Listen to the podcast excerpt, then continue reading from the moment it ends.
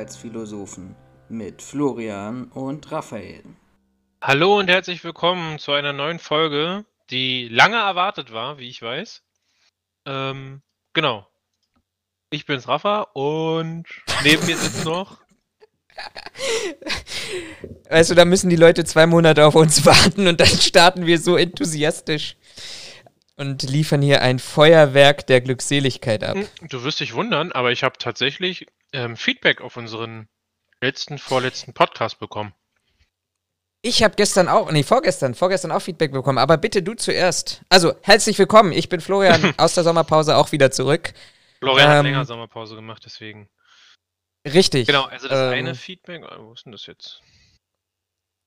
Vorbereitet wie eh und je. Ich meine, das fängt hier echt gut an. Äh, ich lese es jetzt einfach mal vor. Tu das.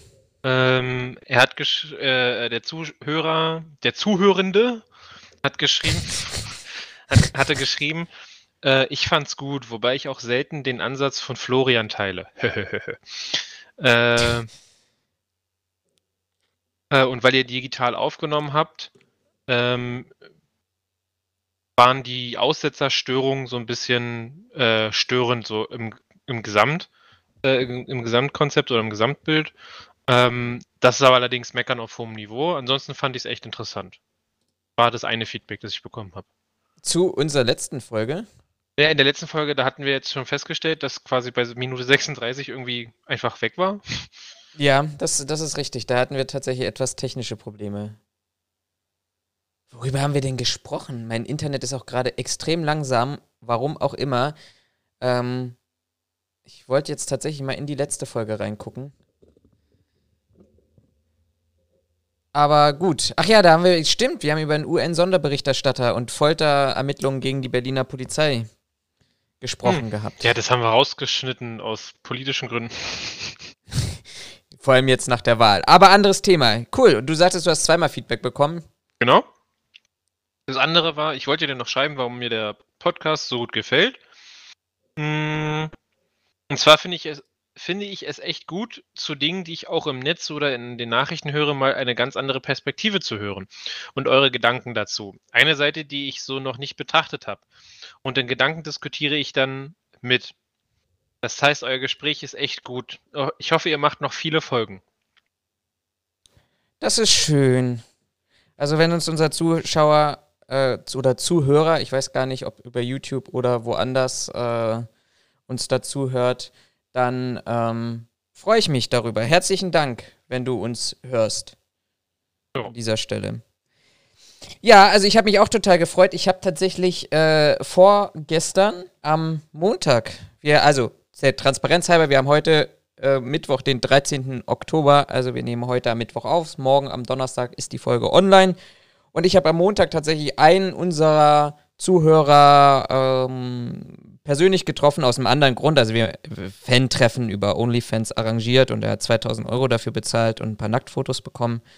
Ähm, und nein, also Spaß beiseite. Ähm, auch aus dem beruflichen Umfeld heraus. Und äh, der fragte mich tatsächlich, äh, gibt es euren Podcast noch? In der letzten Folge habt ihr irgendwie ähm, klang das so, als ob ihr euch für immer verabschiedet. Nein, wir sind natürlich wieder da. Echt? Klang das so, als ähm, wir uns verabschieden? Dauerhaft? Offensichtlich war das so die Wahrnehmung von ihm gewesen.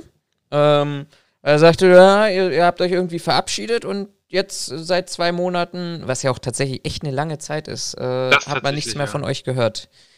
Ja, nein, nein wir also sind wir sind noch da. zu sagen, das ist die letzte Folge, die wir machen. War schön. nein, Quatsch. In diesem Sinne, bis zum nächsten Mal. Ich möchte aber auch echt, ey, es ist ja passiert ja, ich könnte jetzt wieder sagen, rein der Gewohnheit halber, es passiert ja unglaublich viel momentan. aber es passiert auch total unglaublich viel. Ja, für alle, die es interessiert, es passiert aktuell sogar was. Nämlich der große Zapfenstreich zum Ende des Afghanistan-Einsatzes. Und ich habe mir jetzt den Spaß gemacht, ich lasse den Livestream gerade laufen. Es hat mit Dunkelheit schon was.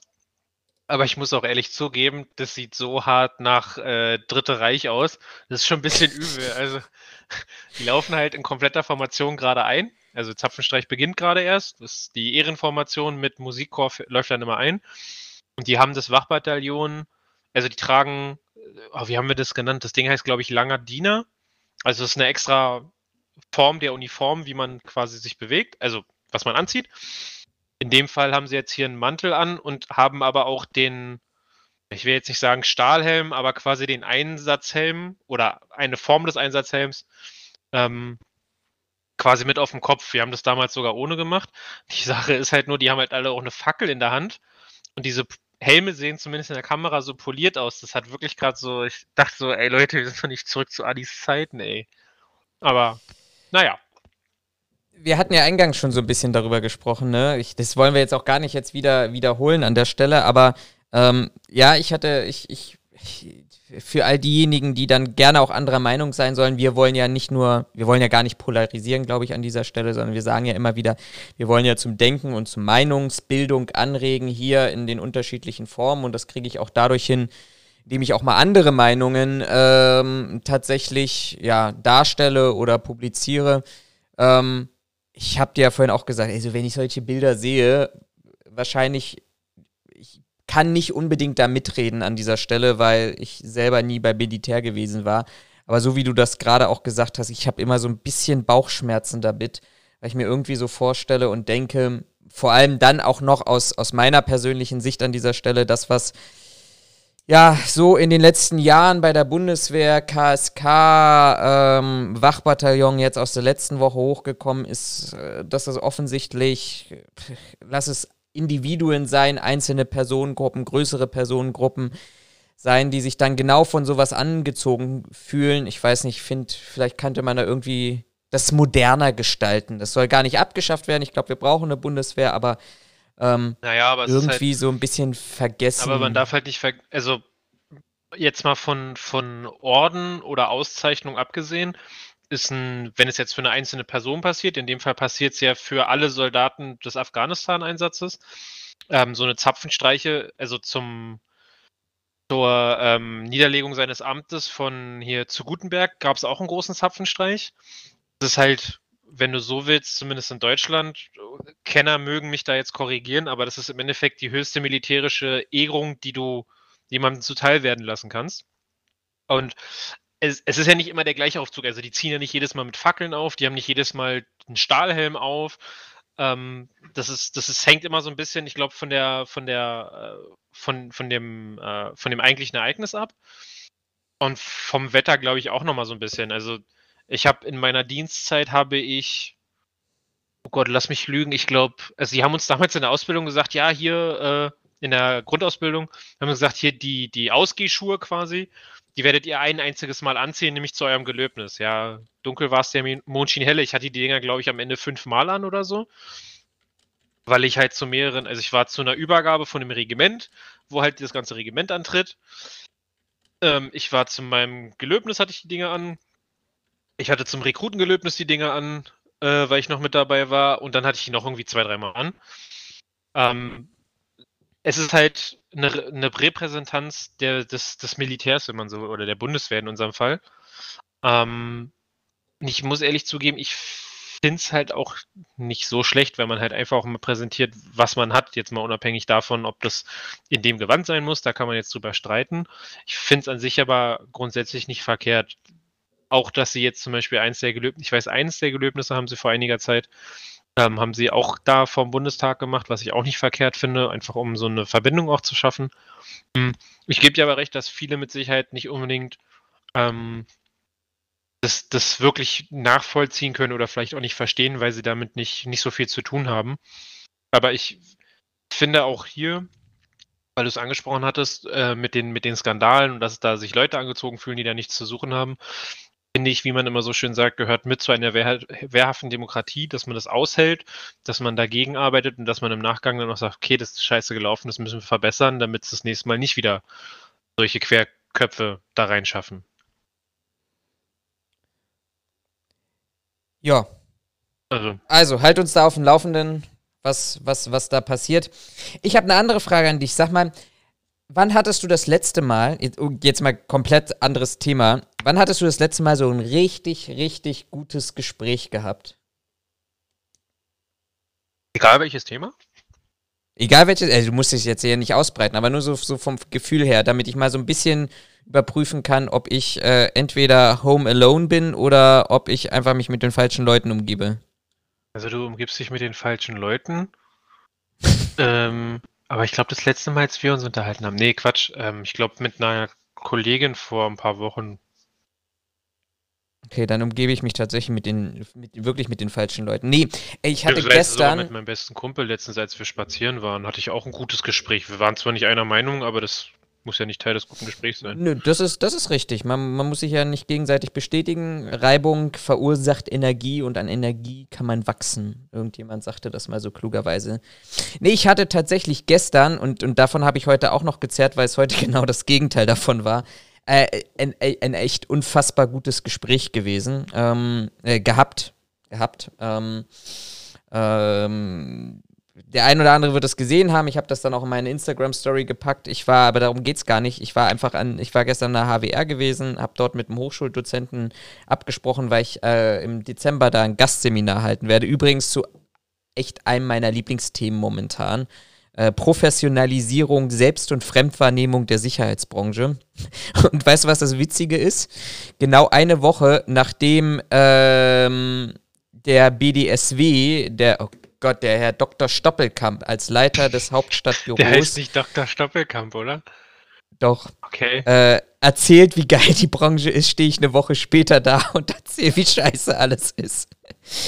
Aber natürlich faktenbasiert und ähm, nein, also ich zähle natürlich nicht, was alles scheiße ist, sondern ich äh, werde schon sehr sachlich, wissenschaftlich da aufarbeiten.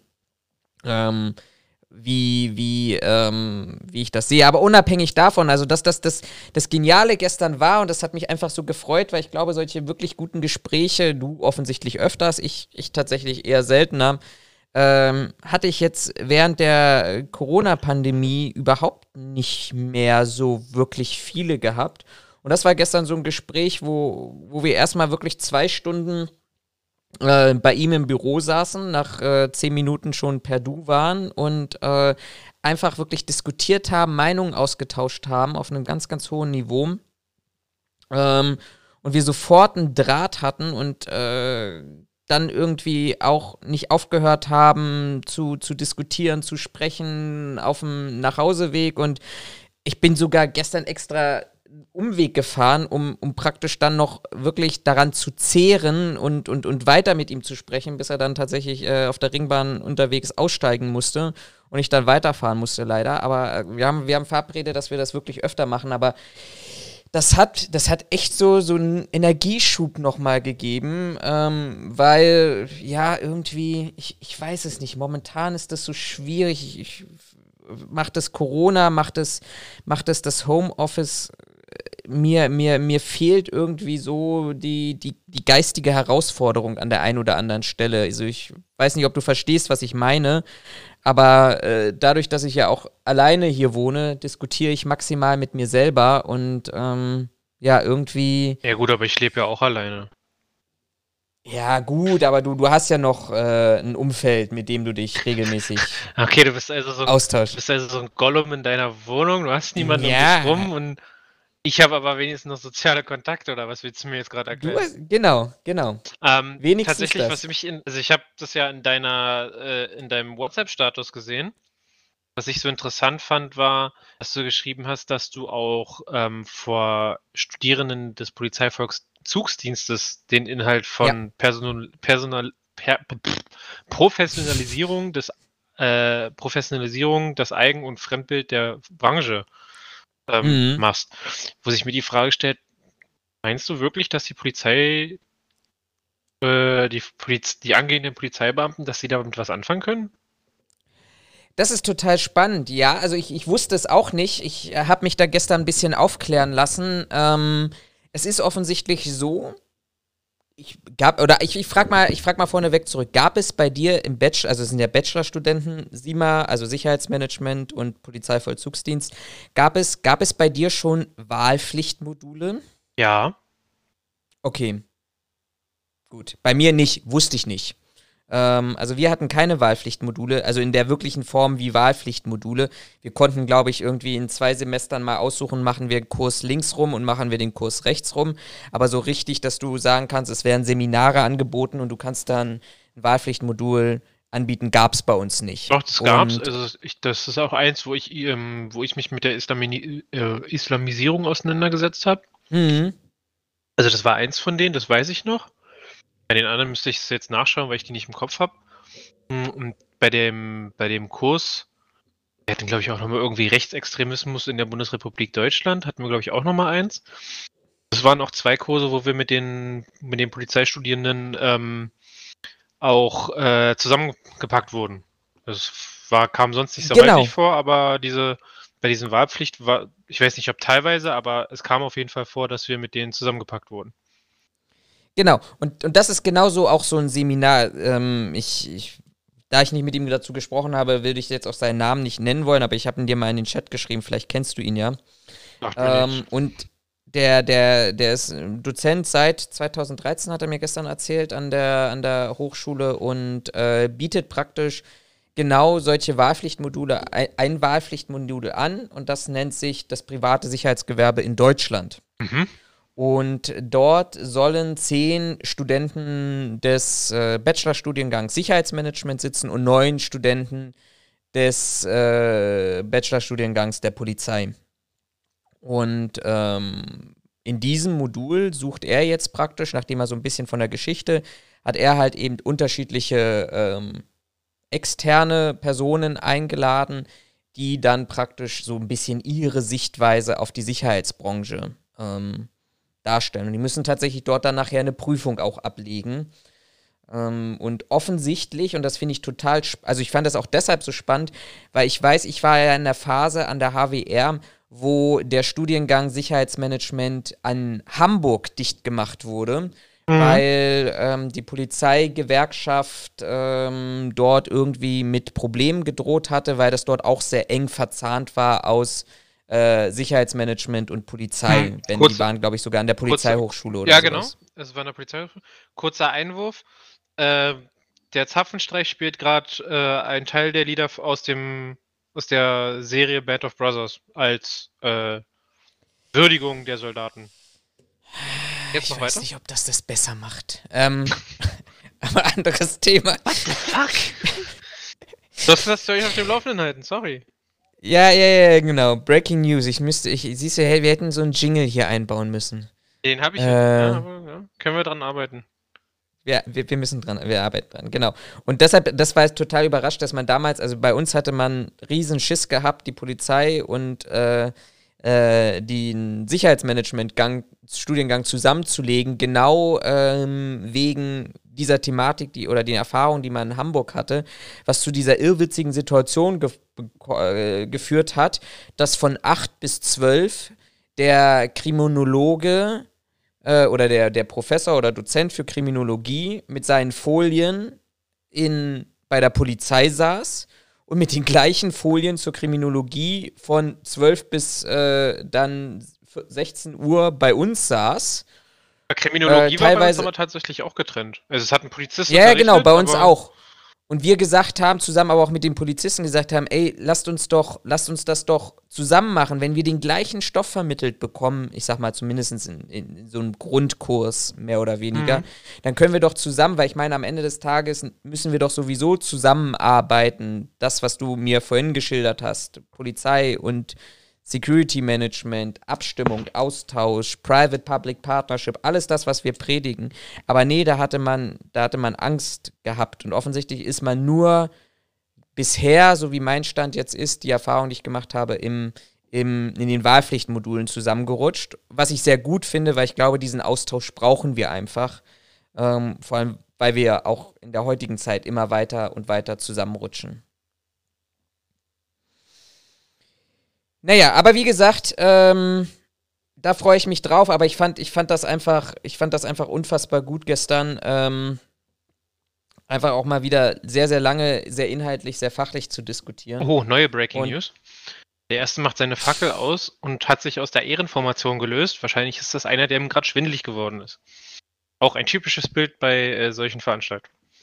Wir haben damals, als ich bei der Bundeswehr war und nicht mehr in Formation antreten musste, also wenn unsere äh, unsere Rekruten quasi ihr Gelöbnis hatten oder sowas, haben wir die, die nicht mitstehen mussten, haben wir um Schokoriegel immer Wetten abgeschlossen, wie viele Leute bei äh, der Zeremonie quasi umkippen.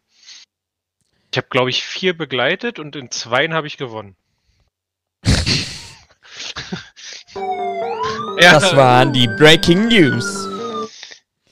Du hast gesagt, ich soll ja. Ja, das ist das Einzige, was man da irgendwie ähm, reinpacken kann. Äh, tatsächlich, tatsächlich, also ich glaube, dass die Polizei davon profitieren kann, private Sicherheit ein bisschen besser zu verstehen. Ähm, ich glaube aber, dass dafür auch ein grundsätzliches Umdenken bei der Polizei in gewisser Art und Weise notwendig ist. Weil, wie du schon angedeutet hast, ich habe das heute erlebt, dass die Polizei bei mir auf der Arbeit stand und sagte, ja, äh, wir müssen jetzt mal da und da hin. Und ich mir dachte, ey, Kollege, also, nee. also, ich wüsste gar nicht, mit welcher Begründung ihr jetzt der Meinung seid, hier bei uns irgendwie Halligalli machen zu können. Also es lag auch nichts gegen die Firma vor oder sowas. Es gab auch nicht, es hatte mit der Firma überhaupt nichts zu tun, aber sie waren der festen Überzeugung, sie müssten jetzt ins Gebäude. Ähm, den, den Zahn habe ich dann quasi den Einsatzkräften vor Ort auch gezogen, habe gesagt, ja, das ist schön, was ihr glaubt, dass ihr müsst, aber hier jetzt nicht. Natürlich in entsprechend freundlicher Form, weil ich habe ja nichts gegen die. Die sind dann auch unverrichteter Dinge wieder abgezogen und haben dann ihr, ihren Einsatzstab bemüht, der von seiner Denkweise nicht viel besser war nach meinem Dafürhalten, was ich ihm auch nicht anlasste. Ähm, irgendwann meinte ich dann zu ihm, ich kann sie aber nicht alleine im Haus rumspringen lassen. Das geht halt einfach nicht. Ähm, kam dann nur noch die Antwort, äh, ja, naja, also also warum, Aber wir sind doch Polizei. Ja, nicht mal, wir sind doch Polizei, sondern es kam halt, ja, wir sind halt die Polizei. Also was soll denn da schon passieren? Wo ich mir denke, ja, das Vertrauen mag Sie ja, uns. also das mag ja sein, aber nur weil ihr die Polizei seid, heißt es ja nicht, dass das, also dass es nicht ungut für mich ausgehen kann, beziehungsweise dass ich deswegen gezwungen bin, irgendwas zu machen, was rechtlich nicht, also wo, wo das Recht einfach nicht auf eurer Seite steht. Und ich fand, glaube da, also wie gesagt, mir persönlich war es äh, in Anführungszeichen Wumpe, nur ich wollte, dass es halt im richtigen Kanal landet und halt auch vernünftig aufgenommen wird. Und ich glaube, die hatten dafür nicht so richtig das Verständnis, sondern deren Einstellung war so grundsätzlich, ja, wir sind die Polizei, ja, wir kommen überall rein, wenn wir da rein wollen und wann wir da rein wollen, wo ich mir denke, das ist eine lustige Einstellung, aber ihr seid die Polizei und ihr werdet nicht überall reinkommen, wenn ihr unbedingt da rein wollt, wann ihr da rein wollt. Vielleicht mit Gewalt, aber am Ende ist es trotzdem rechtlich nicht in Ordnung. Ähm, Sie hören von meinem Anwalt. Ja, naja, also, die, also damit muss ich nicht anfangen. Ich hatte den Justiziar ja auch noch im Haus, also es wäre nicht das Problem gewesen, da jetzt auch nochmal Stress zu schieben.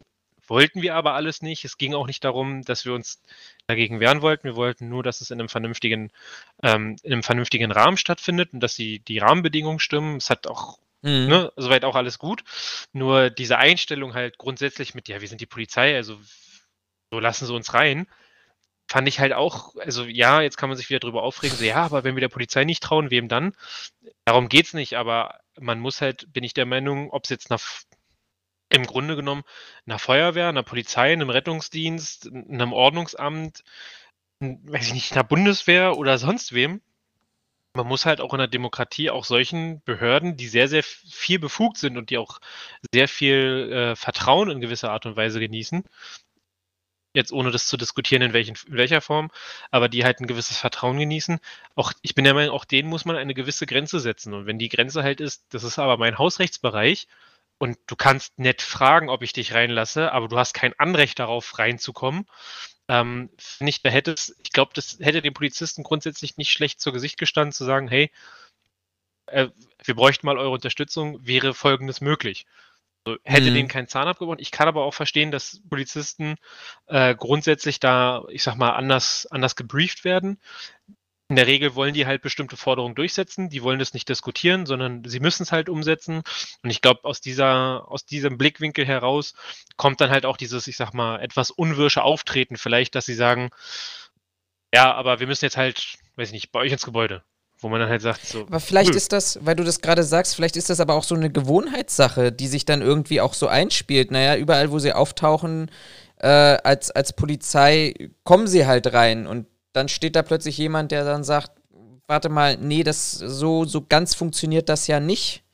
dass du hier einfach sagen kannst, was du tun willst und vor allem auch nochmal damit auch konfrontiert ist, dass jemand weiß, dass es bestimmte rechtliche Hürden und, und ähm, Möglichkeiten gibt, der Polizei ihm zu sagen, nee, pass auf, bis hierhin und nicht weiter. Also ich glaube, daran ist, sind die, sind die Kollegen, die, ähm, also ich hatte ja mit dem, mit den Einsatzkollegen vor Ort und ich hatte mit dem, mit dem Kollegen vom Einsatzstab zu tun.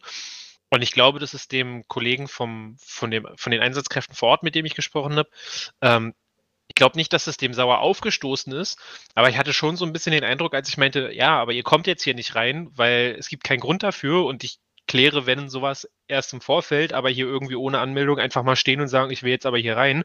Das gibt es bei uns einfach nicht. Ich glaub, also, das ist jetzt meine persönliche äh, Meinung, weil ich das so erlebt habe.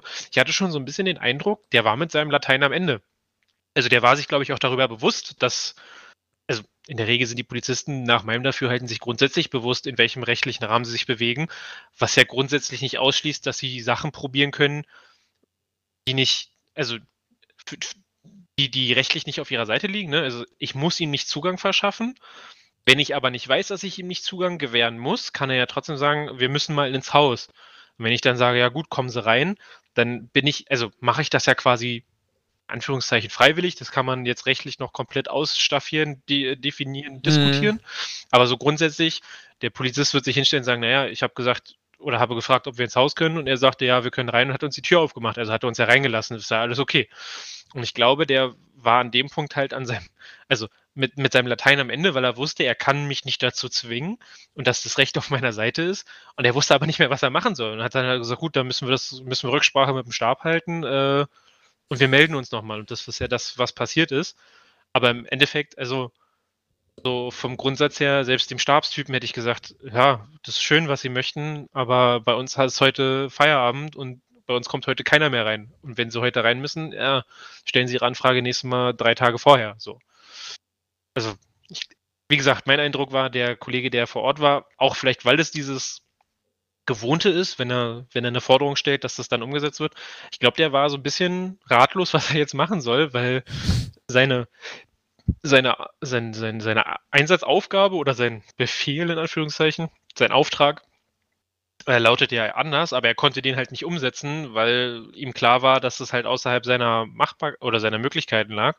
Das, das fand ich schon in gewisser Art und Weise ein bisschen interessant. Und ich glaube, wenn man genau dieses, dieses Zusammenspiel zwischen Sicherheit privat und einer Polizei einfach ich sag mal, besser ver vermittelt, auch gerade den angehenden Polizisten. Ich glaube, das könnte auf lange Sicht, könnte das hilfreich sein, so für die Polizisten. Vielleicht nicht für alle, gebe ich, gebe ich auch offen zu. Nicht für, für jeden einzelnen Polizisten, aber gerade die dann in so Stabsaufgaben gehen, ähm, die dann vielleicht auch relativ früh schon auf dem Abschnitt sitzen und vielleicht auch so in diesem Bereich Kontakt äh, mit, mit anderen Unternehmen kommen Vielleicht auch, wie wir es bei Zalando hatten, die zu irgendwelchen anderen äh, Einheiten gehen, wo sie öfter mal mit, äh, mit, mit Unternehmen zu tun haben. Ich glaube, denen könnte das so grundsätzlich stellenweise einfach behilflich sein, dass sie, dass sie so dieses ganze Prozedere kennen, dass sie das besser verstehen, dass sie halt vielleicht auch gleich einen anderen Ansatz wählen als den typisch, in Anführungszeichen, typisch polizeilichen Ansatz mit, ja, aber ich bin die Polizei, also ich darf quasi alles und wenn ich was fordere, dann kriege ich es halt mhm. halt auch. Ähm, du hast es jetzt, jetzt würde ich tatsächlich nochmal aufgreifen, weil du, glaube ich, auch viel näher an der Behörde vielleicht bist, äh, als, als ich, auch durch deine persönlichen Kontakte. Jetzt hast du ein bisschen gerade das gesagt, von wegen, äh, was so, so, so die Möglichkeit ist, aber was, was glaubst du denn aus deiner vielleicht persönlichen Meinung und aus deiner Erfahrung, wie, wie wird denn, ich, ich, will jetzt nicht sagen, die Behörde moderner, weil ich glaube, modern umfasst so vieles, da ist Digitalisierung drin, da ist neue Führungsstruktur drin oder ähnliches, aber wie, wie wird sie denn wirtschaftsnäher, ist vielleicht auch der falsche Begriff, aber wie, wie könnte sie denn be besser zusammenrücken, ohne dass, dass jetzt die Polizei privatisiert wird und umgekehrt? Oha. Hm, ich glaube, das ist eine richtig schwierige Aufgabe. Hm, und ich glaube auch nicht, dass ich der richtige Mann dafür bin. Also allein schon vom, allein schon vom Konzept her nicht. Hm. Also ich, moderner ist halt auch immer so schwierig gesagt, ne? Also geht mir jetzt nicht mal um Hardware oder sowas. Aber auch einfach von, von den, von den Soft Skills vielleicht sich noch ein bisschen ähm, äh, sich verbessern. Also die, der eine Kollege, mit dem ich quasi ganz am Anfang gesprochen habe, der war jetzt auch, also wir haben dann, wir haben das dann alles hinbekommen, um das, die Geschichte abzuschließen. Und der Kollege, die, mit dem ich ganz zu Anfang gesprochen habe, von den Kräften vor Ort, der war dann am Ende auch nochmal da und sagte, ach, Sie schon wieder, Sie wollten doch eigentlich Feierabend machen, wo ich meinte, ja, halt wie bei euch, ne?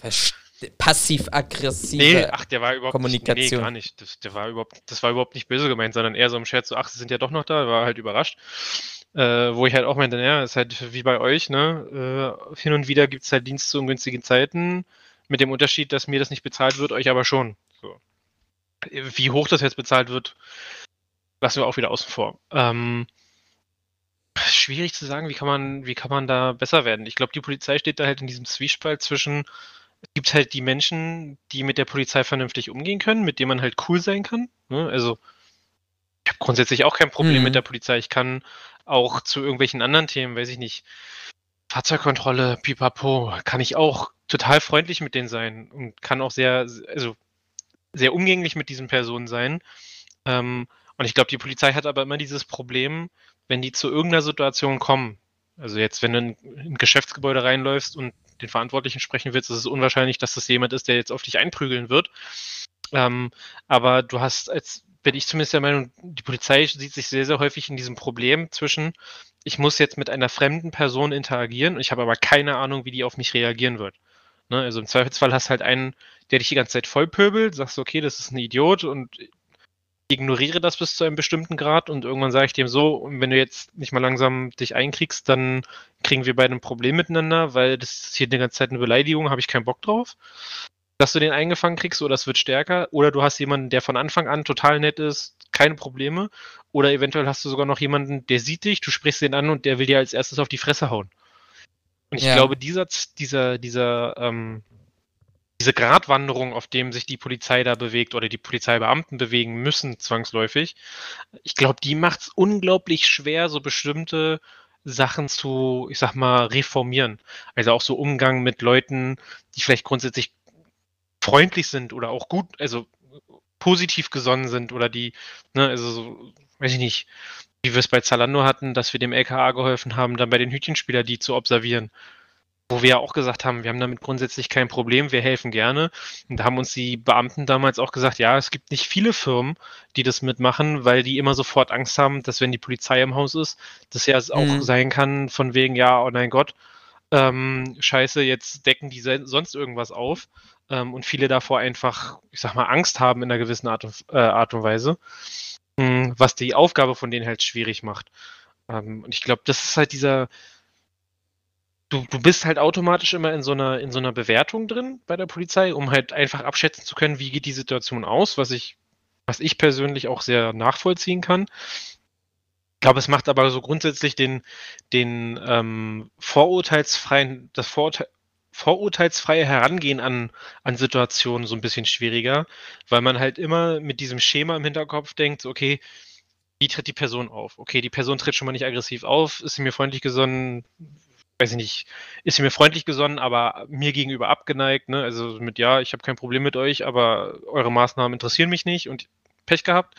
Und ich glaube, das ist ich, muss, ich muss zugeben, ich wüsste nicht mal, wie man das, weiß ich nicht, äh, weiterentwickeln soll.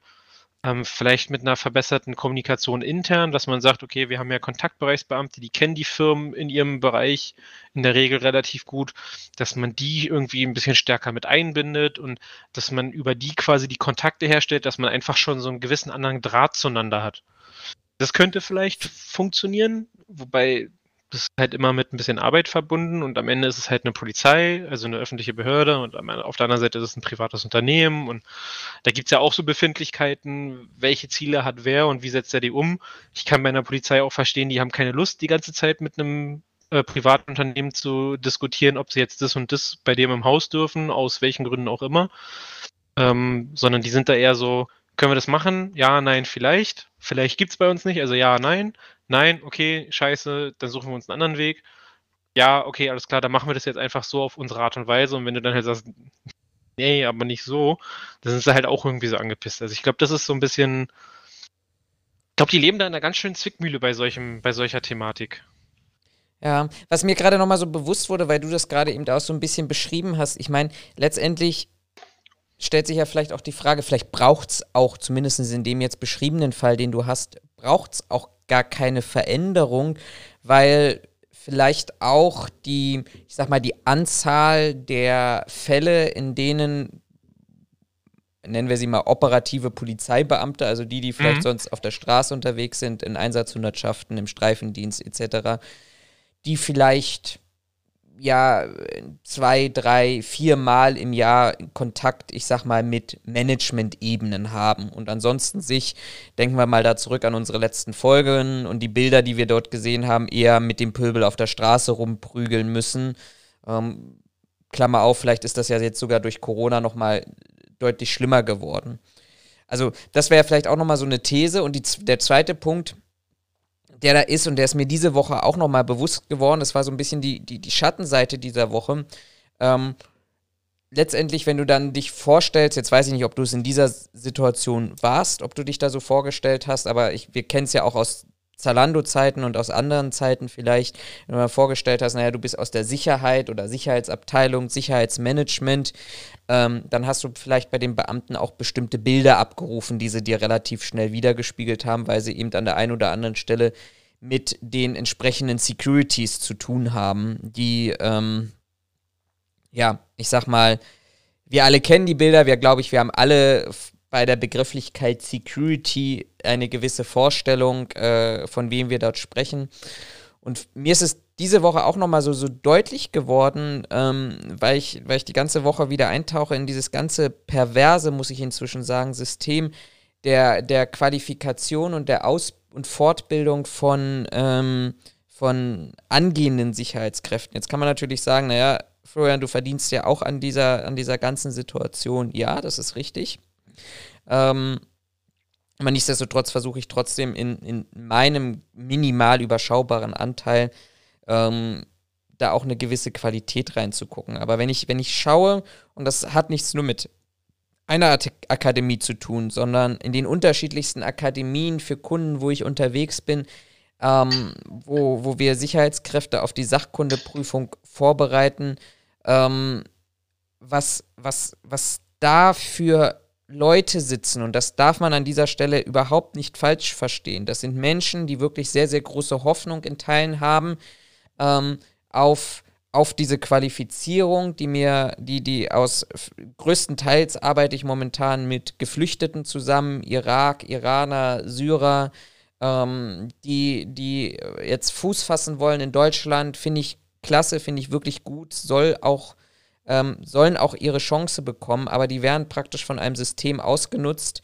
ähm, das darauf ausgelegt ist, entweder siehe Jobcenter und Arbeitsagenturen, die ähm, Leute aus den Statistiken rauszubringen, ähm, siehe Akademien, die, die vielleicht dann noch der, der positivste Partner sind. Und das sage ich jetzt nicht nur, wer mich da kennt, weiß, dass ich das nicht nur sage, weil ich da da mein Geld verdiene, aber die versuchen wenigstens mit Deutschkursen und Anteilen und individueller Betreuung die Leute irgendwie noch ähm, auf, auf Kurs zu bringen.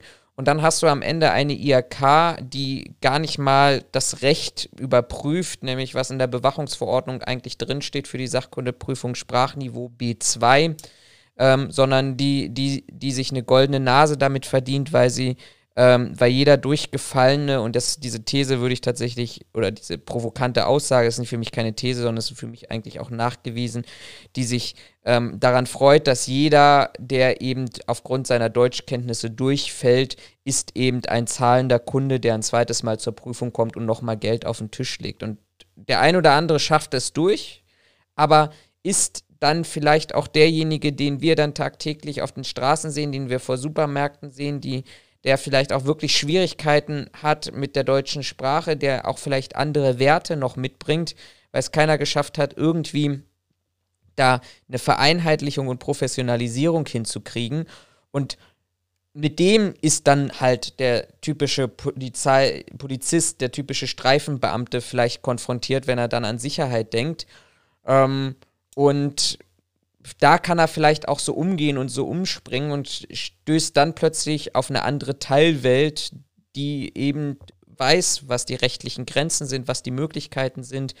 Ähm, und da entsteht vielleicht auch eine Überforderung, nicht nur aus der eigenen Person oder aus der fehlenden Ausbildung, sondern einfach durch, ich sag mal, Clash of Worlds, Clash of Culture, ähm, weil man plötzlich mit einem Gegenpol zu dem Bild, den man vielleicht von der Sicherheitsbranche hat, ähm, konfrontiert ist und dann komplett ähm, sich überfordert ist, vielleicht an der einen oder anderen Stelle mit dieser Situation umzugehen, was eigentlich für mich den für mich persönlich den abschließenden Bogen dazu widerschlägt, dass ich das gut finde, dass dann in der Ausbildung im Studium ähm, Sicherheitsmanager und Polizeibeamte, angehende Polizeibeamte viel enger zusammenrücken.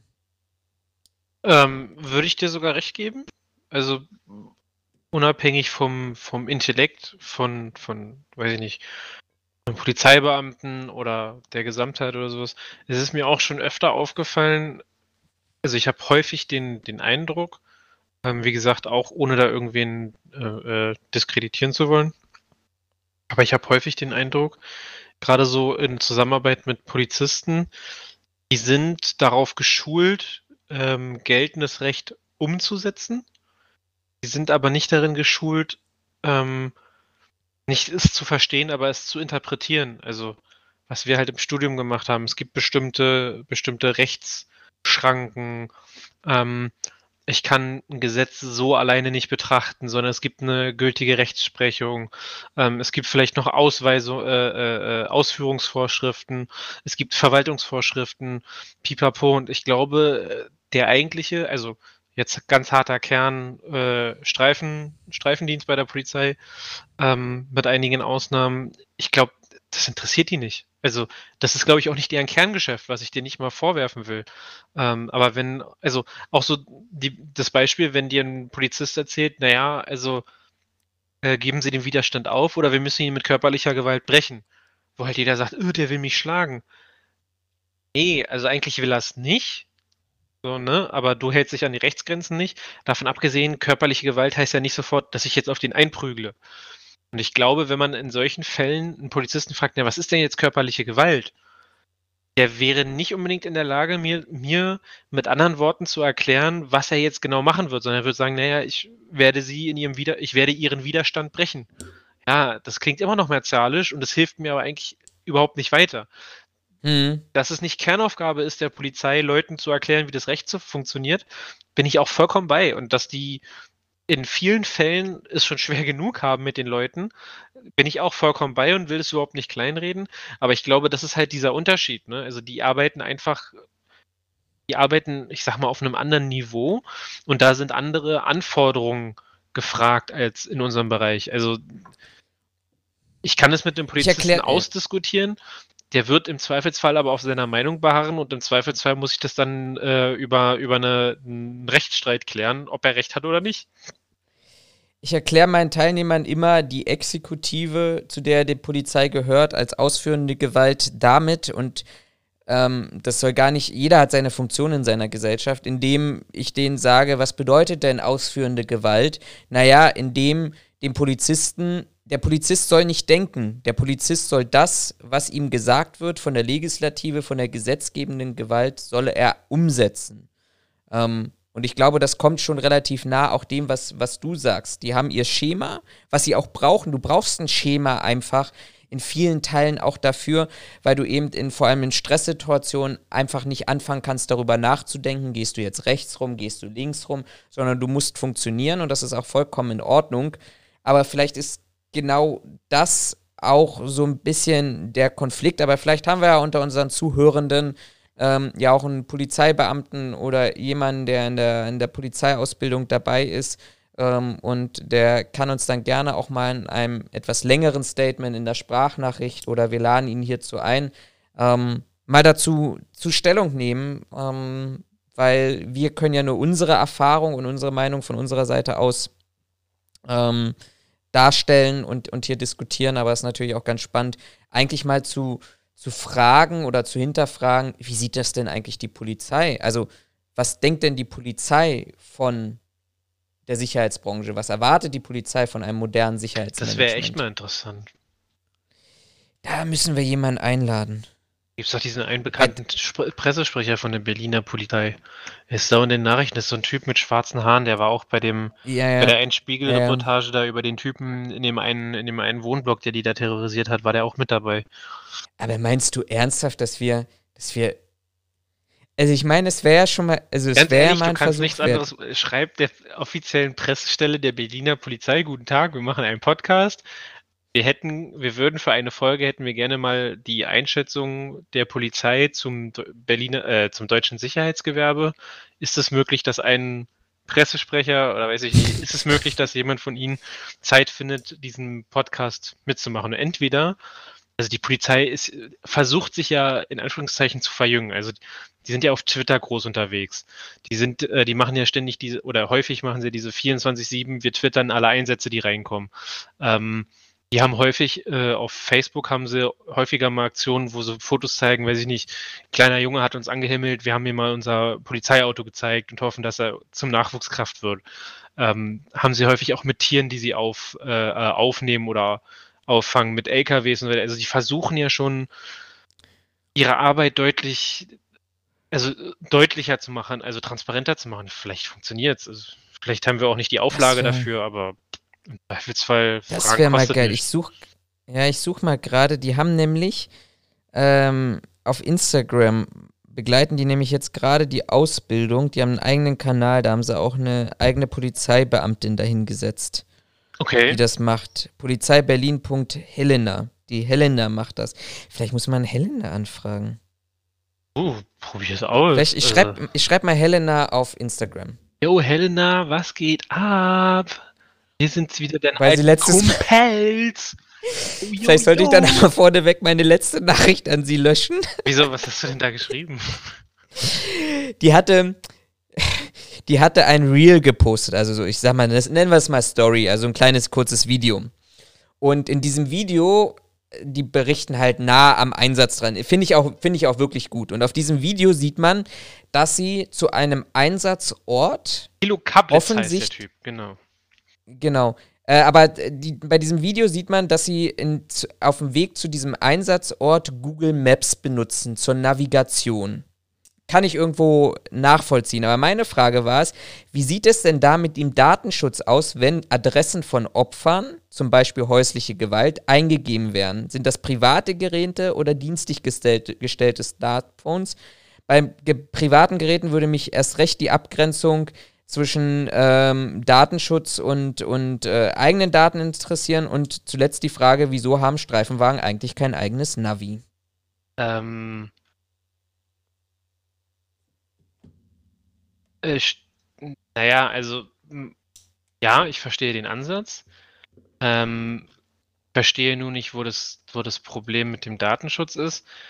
Weil, wenn ich als, mal angenommen, ich sitze auf einem Funkstreifenwagen, ich kriege Ansage, ja, in der, weiß ich nicht, Müllerstraße 13, äh, häusliche Gewalt, fahrt mal hin, guckt euch das mal an. Und ich gebe dann meine, äh, gebe, weil ich nicht weiß, wo die Müllerstraße ist, gebe ich das jetzt in mein, äh, in mein Navi ein, also in Google Maps ein. Und ja, kann ja sein, dass der sich die Dings da speichert. Standorte, sofern du es nicht ausgeschaltet hast. Ähm, aber Google kann ja mit diesen, Zahl mit diesen wahllosen Eingaben von Adressen, kann Google ja keinen Bezug zu den, zu den äh, Einsatzmeldungen der Berliner Polizei verknüpfen. Also sehe ich da jetzt nicht das große Datenschutzloch, weil nur weil irgendeine Person von, mit Sicherheit kann Google auch sagen, okay, die wird in dem und dem Bereich arbeiten, würde mich nicht wundern, wenn die so ein Social Engineering Reverse-Ding machen können. Aber ähm, so grundsätzlich, also ich glaube nicht, dass Google in der Lage ist, anhand der Eingaben von, von Adressen nachzuverfolgen, wie die, äh, wie die Lage von, von Polizeieinsätzen in Berlin ist. Genau, deshalb, ich habe ja auch nicht gesagt, oh, ihr habt da ein Datenschutzproblem, sondern mich würde einfach mal das tatsächlich interessieren, einfach aus der Richtung, ja, es, es, es wird ja gespeichert, es wird getrackt, ich kann es auch als Beamter dann im Privaten nachvollziehen. Ähm, deshalb war es einfach nur eine rein Interessenfrage an dieser Ja, Stelle aber im gewesen. Endeffekt, wenn du als Polizist auf dem Streifenwagen sitzt und du kriegst die Ansage, fahren Sie in die Müllerstraße 26, du gibst es nicht ins Navi ein, sondern du merkst es dir, dann Also dann kannst du es im Privaten ja auch nachvollziehen. Kannst, kannst du auch, aber ich zum Beispiel, wir auf unseren, auf, auf unseren Dienstgeräten haben zum Beispiel eben genau kein Google drauf im geschäftlichen Bereich, weil eben man sagt, der Datenschutz, den, den Google da zur Verfügung stellt oder den, den Google da umsetzt, das ist halt eine Datenkrake und das wäre schon eine gewisse Vermischung von. Äh, äh, also ich denke, ich denke mal, dass die Berliner Polizei da noch nicht so weit ist. Also ohne das jetzt böse zu meinen, aber ich glaube, das lag bisher nicht im Fokus. Ähm, weil ich auch glaube, dass die Polizei die ähm, Notwendigkeit bisher da nicht sieht, würde ich jetzt mal behaupten. Ähm, und ich muss aber auch gestehen, ich kann Polizeibeamte verstehen, wenn sie, gerade wenn du jetzt hier, also ich weiß es, weil ich da mich, weil ich aus, aus, aus eigener Hand weiß, wenn du jetzt zum Beispiel in Marzahn unterwegs bist und du sollst in die Lea-Grundig-Straße fahren. Ja, ja, du, ich bin ja, bin ja voll ne, dabei, also, aber ich meine, man könnte es ganz einfach lösen und ein dienstliches ja, aber die Navi halt stellen. So, ne? Ja, aber so ein dienstliches, also ein Google Maps hat in vielen Fällen den Vorteil, dass es halt deutlich up-to-dater als ein fest verbautes Navigationsgerät.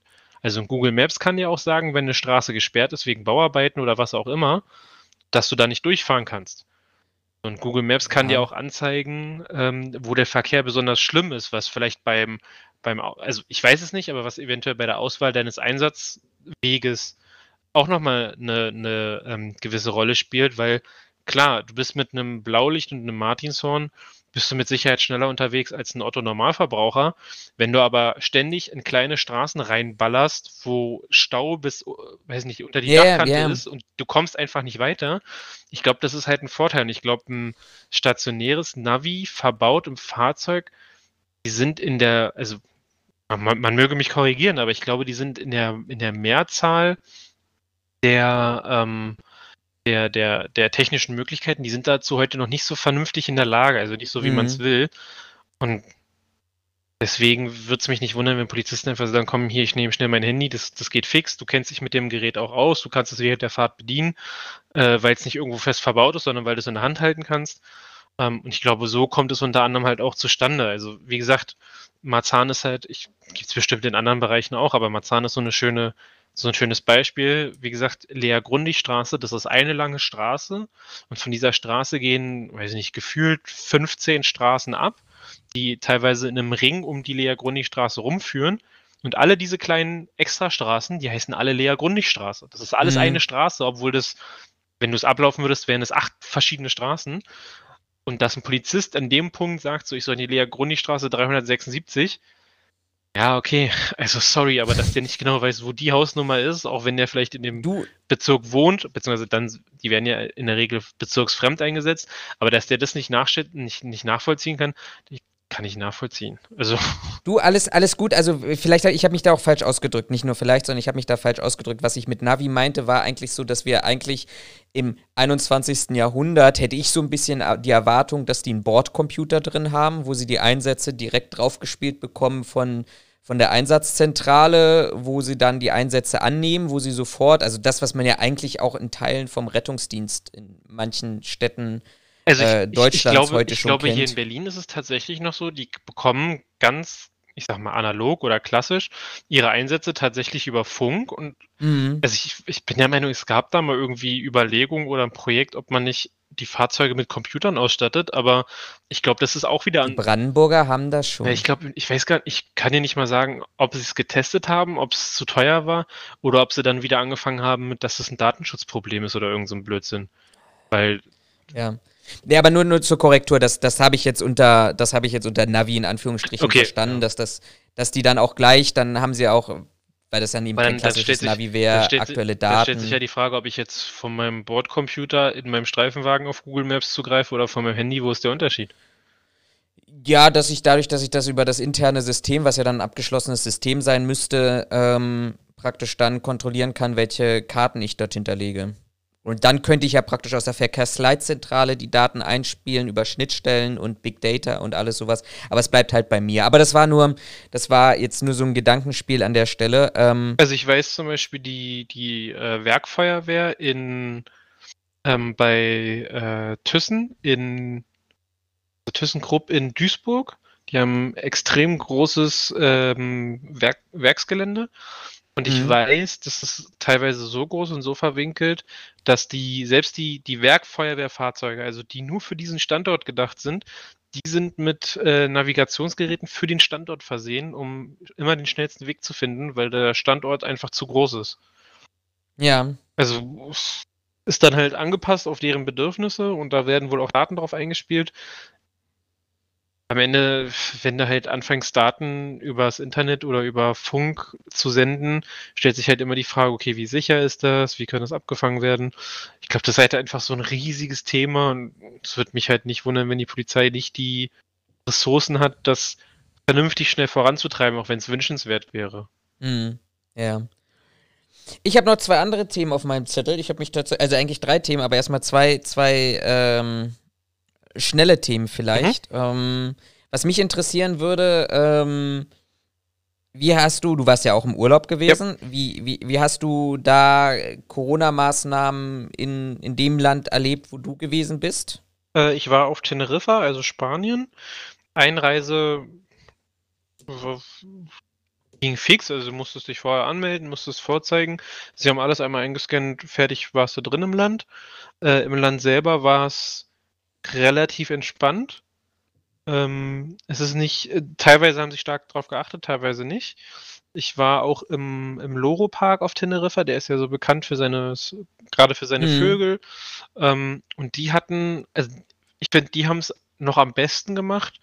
Die haben Regeln relativ klar ähm, vorgegeben und find, ich finde aber, sie haben halt auch die Vernunft und den Menschenverstand äh, von den Leuten appelliert. Also sie haben halt gesagt, in den Häusern und in den Shows gilt Maskenpflicht. Das wurde auch entsprechend kontrolliert. Gerade in den Shows hatten sie extra Leute dastehen, die darauf geachtet haben, dass man die Maske trägt und vor allen Dingen auch korrekt. Also auch wenn du die Maske unter der Nase getragen hast, bist du darauf angesprochen worden. Ähm, und haben aber gesagt, überall, wo sie 1,50 Meter Abstand zu anderen Leuten anhalten können, brauchen sie keine Maske tragen. Also ich habe halt diese Verantwortung so ein bisschen zurückgespielt und habe auch gesagt, so, ey Leute, also das war mein Empfinden, Leute, ihr seid erwachsen, ihr werdet ja wohl alle wissen, was 1,50 Meter Abstand ist. Wenn ihr den einhalten könnt, dann braucht ihr halt keine, braucht ihr keine Maske. Punkt. Fand ich sehr entspannt, muss ich zugeben. Ich hatte auch, ähm, muss ich zugeben, absolut überhaupt gar keine, ähm, gar keinen Eindruck von wegen so, oh Gott, ich bin gefährdet oder sonst was. Wobei ich dafür sowieso nicht so der Typ für bin, aber ähm, also ich hatte an, zu keinem Zeitpunkt irgendwie den Eindruck, oh mein Gott, die versauen's hier irgendwie. Und wenn man ehrlich ist, also ich bin hingeflogen, da hatte, oder kurz bevor ich hingeflogen bin, hatte Teneriffa eine Inzidenz von, ich glaube, 270 oder sowas. Ähm, als wir dann die erst, ich glaube, als wir da waren, waren sie schon nur noch bei 150 oder 160 und die ist dann im Laufe der Zeit, die wir da waren, immer weiter abgefallen. Also Mhm. ich fand es in Ordnung so von den Maßnahmen. Jetzt musst du fragen, und bei dir? So.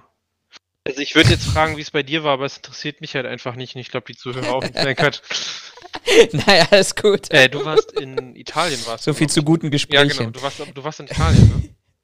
Ja, ja, ja. Und ähm, ich will jetzt gar nicht, gar nicht ausholen und das soll jetzt auch gar nicht so klingen, dass ich das gefragt habe, damit ich hier meine Story erzählen kann. Aber mich, mich hat das tatsächlich interessiert, weil ich habe es bei mir total anders erlebt, gegensätzlich. Gut, ich muss dazu sagen, dass ich ähm, in Norditalien war, ähm, nicht weit entfernt. Also doch, es ist schon ein Stückchen entfernt, aber eben in der, in der doch dann näheren Region um Bergamo. Und ähm, ich glaube, der ein oder andere, und auch du wirst dich ja dran erinnern, diese brutalen Bilder, die man ähm, äh, im letzten Jahr aus Bergamo gesehen hat, die Stadt, die ja wirklich ähm, brutalst äh, von Corona getroffen wurde, wo dann die Leute und die Gestorbenen dann vom Militär abgeholt werden mussten, die Region äh, wochenlang abgeriegelt war, ähm, sehr, sehr viele Menschen, überdurchschnittlich viele Menschen gestorben sind.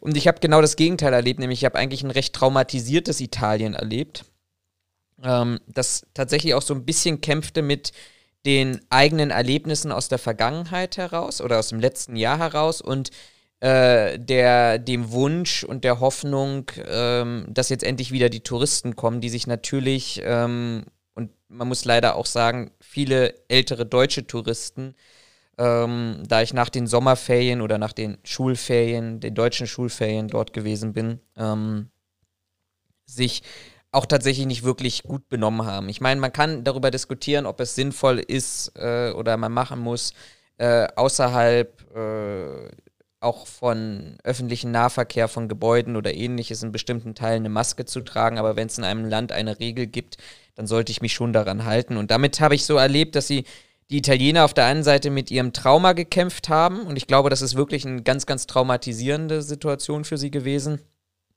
Ähm, und gleichzeitig natürlich auch nicht, ähm, auch wenn sie vielleicht gefühlt den inneren Wunsch gehabt hätten, aber den Touristen, die, die dort waren, äh, die, die Schädel einzuschlagen, weil sich sehr wenige nur an die, die Vorgaben und die Regeln und die Maskenpflicht dort gehalten haben. Ähm, aber ansonsten, was, was mich halt extrem fasziniert hat und ähm, Leider bin ich auf dem Rückweg nicht äh, von der Bundespolizei kontrolliert worden. Da hätte ich es mir get mich, mich, getraut, aber wir sind über Österreich nach Italien eingereist. Ähm, die, die österreichischen Beamten habe ich mal so gehört, verstehen wenig Spaß. Die Österreicher haben auf deinen Impfausweis drauf geguckt, auf den QR-Code und konnten offensichtlich durch äh, den Digitalisierungsfortschritt mit ihrem QR-Scanner im eingepflanzten Auge ähm, tatsächlich äh, prüfen, ob der Impfpass original ist, nicht gefälscht ist und vor allem gültig ist. In Italien war das komplett anders gewesen. Ähm, da bist du wirklich an jeder Ecke eingescannt worden, wenn du ähm, was, was ein Gebäude betreten wolltest, ins Museum gegangen bist, in die Therme gegangen bist. Also du konntest alles machen, du musstest halt nur, nur, nur nachweisen, dass du geimpft wirst, in Teilen sogar auch Ausweise vorlegen, dass man überprüft hat, ob wirklich du der bist, von dem du den Impfausweis da gerade vorlegst. Ähm ich, hatte das, ich hatte das gestern erst, dass ähm, ich gefragt wurde, sind Sie geimpft? Äh, ich sagte ja. Und als ich fragte, wollen Sie den Nachweis sehen, sagte er, nö, nö, wenn Sie sagen, dass Sie geimpft sind, wird es schon richtig sein.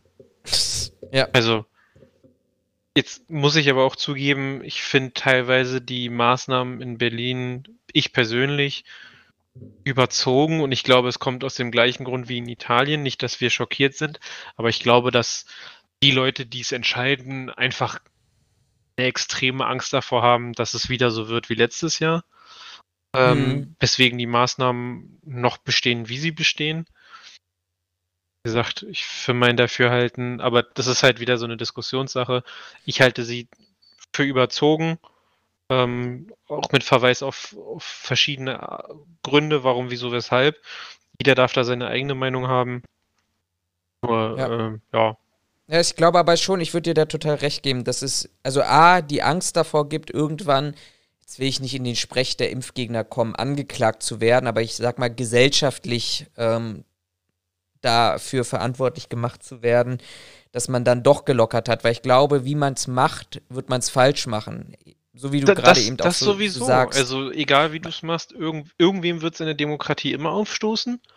Ähm, mhm. Und die Demokratie ist nun mal leider ähm, oder ein, ein, ein, eine, ein, ein Basiswert der Demokratie ist es halt, dass jeder seine Meinung sagen darf.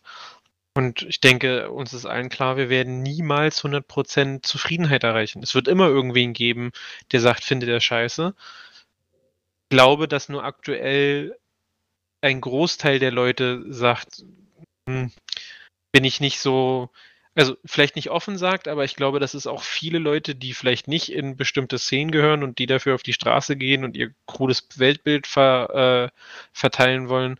Ich glaube, dass es trotzdem viele Leute gibt, die den Sinn nicht mehr wirklich hinter den Maßnahmen verstehen oder ähm, die nicht wirklich dahinter stehen, was ja die Maßnahmen an sich schon deutlich schwächt weiß halt nicht, ob das so sinnvoll ist. Jetzt ohne. Und ich glaube, es gibt noch eine, noch eine dritte Kategorie, zu denen ich mich absolut zählen würde, die ein absoluter Nutznießer aus dieser Situation gerade sind. Ähm, weil ich mir einfach sage, ich, ich weiß, dass es wieder Diskussionen geben wird, wenn, wenn alles aufgehoben wird, na, dann können wir alle wieder ins Büro gehen und vor Ort sein wo ich mir denke, nein, also, also ich will jetzt gar nicht sagen, ich, ich will zu Hause faulenzen auf der Couch, sondern einfach, ähm, ich war jetzt tatsächlich die, die letzten zwei Wochen mal von dieser Woche Schulung auch abgesehen, äh, sieben Tage hintereinander im Büro. Ey, du glaubst nicht, wie K.O. ich war. Und vor allem, es hat sich geistig hat sich bei immer mir wieder abgespielt, okay, du fährst jetzt eine Stunde hin, du fährst jetzt eine Stunde ins Büro. Abends das gleiche. Du fährst eine Stunde vom Büro nach Hause. Zwei Stunden, die du sonst zu Hause bereits gearbeitet hättest. Und ich bin halt so, der dann sagt, okay, eigentlich finde ich es ganz gut und ich möchte eigentlich keine Veränderung, weil so ist doch auch gerade schön. Ja, aber das ist ja, weißt du? aber das ist jetzt wieder so ein typisches Problem von Unternehmen. Äh, weil wir haben das auch durchgemacht. Bei uns gilt aktuell, also sie haben, haben vor einiger Zeit haben sie wieder angefangen mit äh, 50% sollen im Haus sein. Ähm, aus welchen Gründen auch immer. Also Geschäftsergebnis hat ja deutlich gezeigt, dass, äh, äh dass offensichtlich nicht alle Mitarbeiter im Homeoffice nur Netflix geguckt haben, weil ja, das ist doch also so krass, ne? aber für von, alle von, Unternehmen. Von, von, nichts kommt halt nichts, ne? Also es muss ja irgendwo was gemacht worden sein ja, in der Arbeit, ja, ja. sonst wäre das Ergebnis nicht solches. Inzwischen sind wir bei der Regelung, naja, also wir sollen im Büro sein und naja, Maximum, Maximum zwei Tage halt im Homeoffice, so wie es die betrieblichen Regeln vorsehen. Und selbst da gibt es, weiß ich, es kommt halt immer auf den Bereich an, es kommt immer auf den persönlichen Chef an. Aber auch da gibt es Chefs, die sagen, ja, nee, also ihr braucht hier nicht standardmäßig zwei Tage in der Woche, braucht ihr nicht zu Hause zu bleiben. Wo ich mir halt sage, okay, also wir haben gelernt, dass viele unserer Arbeiten digital von zu Hause möglich sind. Wir stellen unsere Systeme dahingehend vielleicht auch so ein bisschen um, weil wir sagen, okay, cool, wir können hier und da, können wir irgendwas Cooles einsparen. Aber dann wiederum scheinen zumindest die strategischen Entscheider also entweder sind sie so misstrauisch und so skeptisch ihren Mitarbeitern gegenüber, obwohl sie jetzt anderthalb Jahre gezeigt haben, dass es halt nicht so sein müsste, oder es gibt irgendeinen anderen Grund, der sich mir nicht erschließt, dass sie sagen, nee, die Mitarbeiter müssen unbedingt zurück ins Büro. Also ich bin absoluter Bürofreund, weil ich arbeite nicht gerne von zu Hause. Das, ich trenne das einfach gerne sehr deutlich. Ja, ich habe eine längere Fahrzeit, bin ich nicht immer ein Freund von. Ich verbinde aber sowieso mit solchen Sachen viele Sachen. Also ich fahre meinen Standpunkt, ich wohne so am Rand von Berlin. Ähm, ich glaube, das haben wir bestimmt in irgendeiner Folge schon ja, gesagt. Ja, keine Ahnung, ist mir nicht auch egal, aber ich fahre quasi in die Stadt rein zum Arbeiten und auf dem Weg nach Hause nehme ich halt alle so meine Punkte mit, sei es Fitnessstudio, sei es Erledigung, was auch immer, und fahre dann halt wieder nach Hause. Ähm, davon abgesehen, ich, ich merke oder habe auch über die anderthalb Jahre gemerkt, diese räumliche Trennung zwischen Arbeit und Freizeit ist mir sehr, sehr wichtig ähm, und habe ich auch sehr gerne, weswegen mir persönlich stößt es jetzt nicht auf, dass ich wieder zur Arbeit ins Büro fahren muss. Ähm, aber unabhängig von meiner persönlichen äh, Warte aus, finde ich es auch sehr interessant, dass viele Unternehmen jetzt sagen, nee, ihr müsst jetzt wieder ins Büro kommen, wo ich mir halt auch denke, naja, aber also ihr habt gesehen, dass es halt auch anders geht, dass eure Mitarbeiter vielleicht sogar glücklicher, vielleicht sogar motivierter sind, weil sie halt neben der Arbeit zu Hause mal noch eine Wäsche machen können oder mal schnell Wäsche aufhängen. Also ob ich mhm. jetzt mich zehn Minuten unten zum Rauchen hinstelle oder ob ich mich zehn Minuten quasi mal irgendwo hinstelle, um meine Wäsche aufzuhängen. Also ganz ehrlich, da kräht kein Hahn nach und den Chef hat es vorher auch nicht interessiert. Also ich muss zugeben, ja. ich verstehe diese, dieses darauf bestehen, dass wir zurück ins Büro müssen, also von der Arbeitgeberseite, ich habe das noch nicht verstanden. Und also, oder mir konnte es noch keiner so erklären, dass ich sage, ah, okay, jetzt habe ich verstanden, warum wir das machen müssen. Fehlt mhm. mir auch noch das also Verständnis. Also, ja, also ich glaube, ich habe mit, mit, mit irgendjemandem neulich drüber gesprochen, ich weiß es gar nicht, wer es war, und der sagte mir, ich, dass, dass das, glaube ich, einfach eine typisch deutsche Sache ist. Der deutsche Chef, und wir, wir müssen gar nicht dazu reden, aber schauen wir uns einfach ähm, jeder denkt mal daran, wie alt sein Chef, seine Führungskraft ist. Ähm, der möchte einfach, deutsche Arbeitsleistung steht unter Kontrolle. Und ich glaube, da ist wirklich was dran. Das spielt dann weniger die Sache, okay, wir haben da Arbeitszeit, weil ich bin voll bei dir. Wer auf Arbeit faul ist, wird zu Hause faul sein. Wer auf, wer auf Arbeit fleißig ist, der wird auch zu Hause fleißig sein. Und sei es nur darum, dass es darum geht, dass er einen gewissen Druck verspürt, ähm, weil er sagt, oh, es wird jetzt auffallen, wenn ich zu Hause äh, nur noch 50 Prozent meiner Leistung abbringe. Aber ich glaube, der deutsche Arbeitgeber ist einfach ein Riesenfan davon, ähm, seine Mitarbeiter unter Kontrolle zu haben. Ja, vielleicht ist es ja auch noch der, Gen also in Anführungszeichen, vielleicht ist es ja auch noch der Generation geschuldet. Ne, also, wie du halt schon sagtest, überlegt mal selber, wie alt sind eure Chefs? Vielleicht liegt es einfach auch noch an der aktuell an der Generation, die, ähm, also von persönlich von persönlichen, äh, Befindlichkeiten ein einzelner Personen mal abgesehen. Ähm, aber vielleicht liegt's so grundsätzlich auch so ein bisschen noch an der an der Generation, die aktuell Chef ist.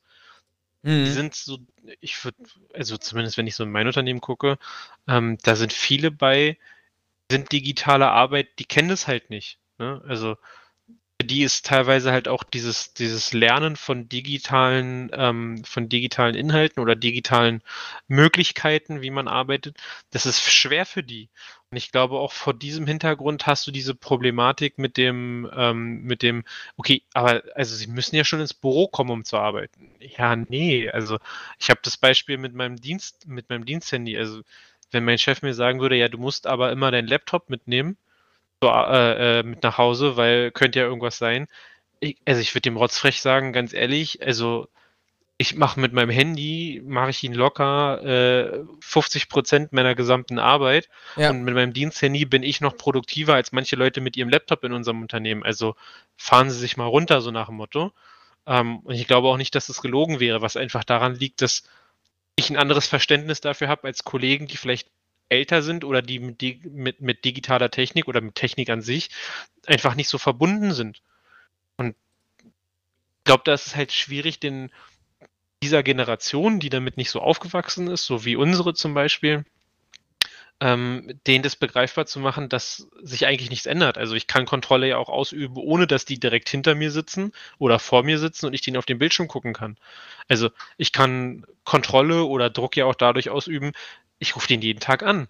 Äh, ich setze Ja. dem halt extreme Deadlines. Ich kontrolliere Deadlines, ich frage ständig nach. Also, das ist ja auch erzeugt ja quasi genau das Gleiche, als wenn ich hinter dem sitze und dem die ganze Zeit auf 'n Bildschirm gucke. Und ganz ehrlich, also, seien wir mal seien wir mal ganz ehrlich, wenn mein Mitarbeiter nebenbei noch irgend 'n Video bei You YouTube guckt, drauf geschissen. Wenn der seine Arbeit macht Mhm. und die, äh, quasi nicht nicht in Anführungszeichen länger braucht als sonst soll der halt dabei 'n YouTube-Video gucken. Also, das wird dem nicht schaden und wenn der seine Arbeit nicht hinkriegt, dann wird mir das auffallen und meinem Mitarbeiter wird das auffallen und dann kann man auch nachsteuern. Aber Ja. bis dahin lass lass es ihn doch machen.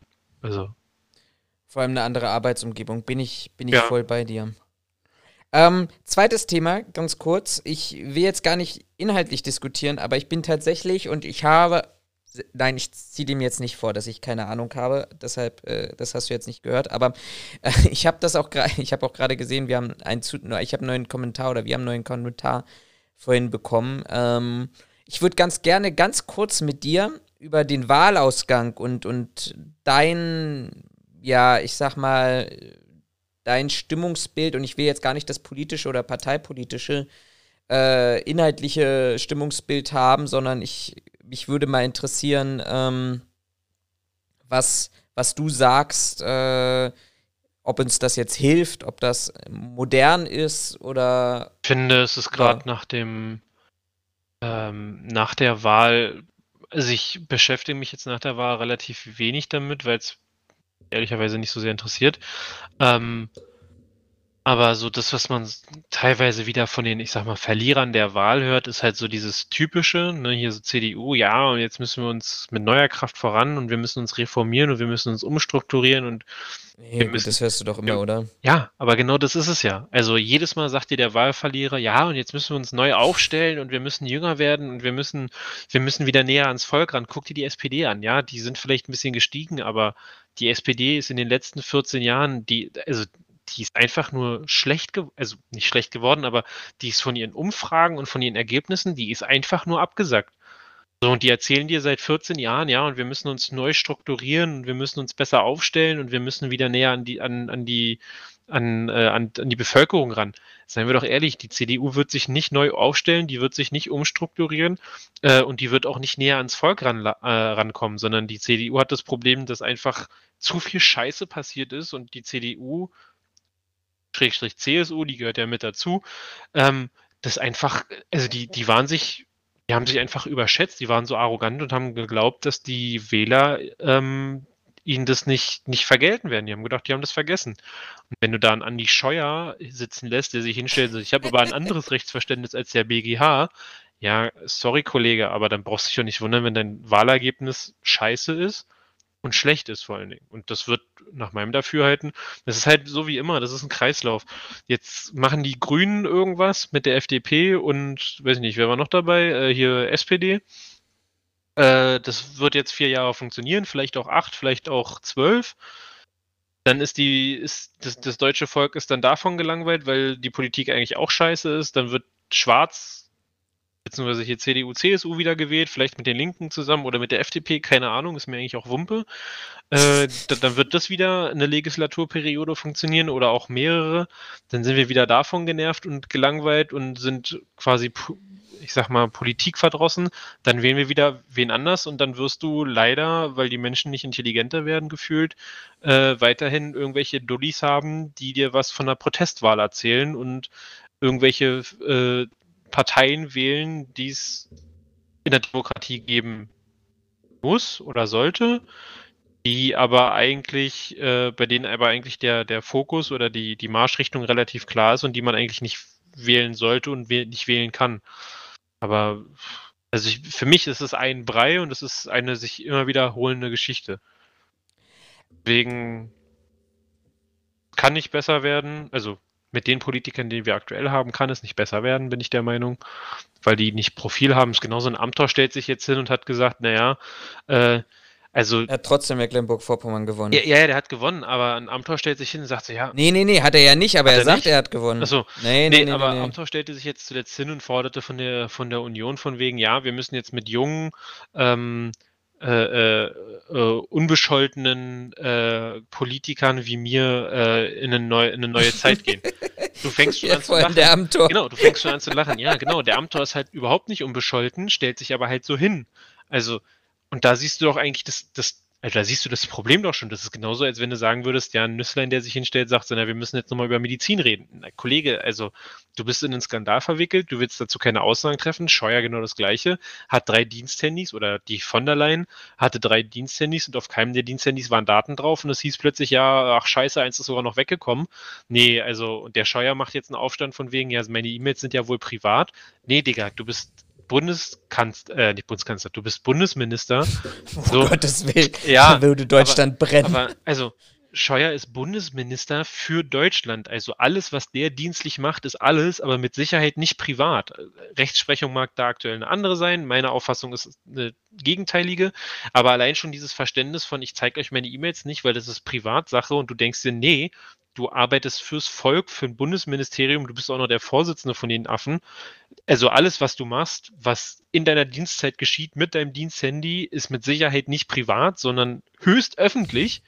Vielleicht wird es nicht immer zur Schau getragen, aber gerade in so einem in so einer Geschichte wie mit dem, wie mit dem Scheuer, bin ich der Meinung, das muss transparent gemacht werden. So, und auch da fehlen plötzlich Daten oder er will sie nicht, nicht zur Verfügung stellen. Das, da sage ich mir, also arroganter geht es doch gar nicht mehr.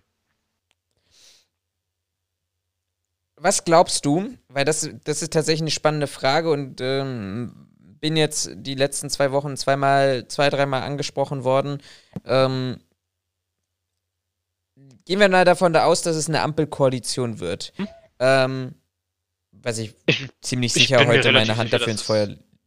Nee, aber würde. ich bin ja. mir auch ziemlich sicher, dass es Ampel wird. Also Jamaika, also so ein Armin ist ja immer noch der Meinung, dass er noch klar wird. Ich sehe es nicht, aber der hat ja auch der, er war ja auch der Meinung, wir machen, wir machen keinen Wahlkampf mit äh, Flutopfern und war der Erste, der welche Bilder reingestellt hat. Also mm, mm. so what?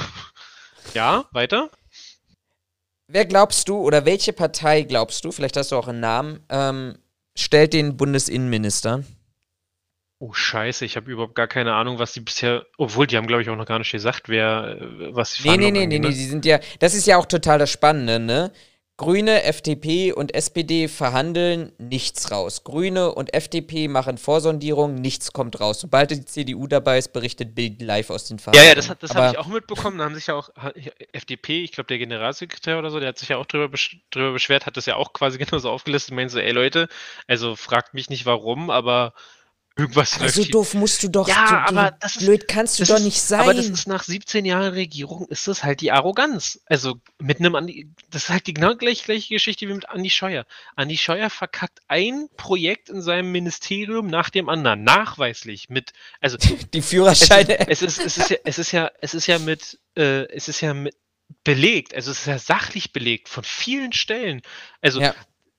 selbst bei der, bei der, bei der Pkw-Maut, das geht ja so weit, dass die den wissenschaftlichen Dienst des Bundestages beauftragt haben, das zu prüfen. Und der wissenschaftliche Dienst des Bundestages dir sagt, Kollege Scheuer, also die Pkw-Maut können, können wir so. so nicht bringen, weil ist halt scheiße.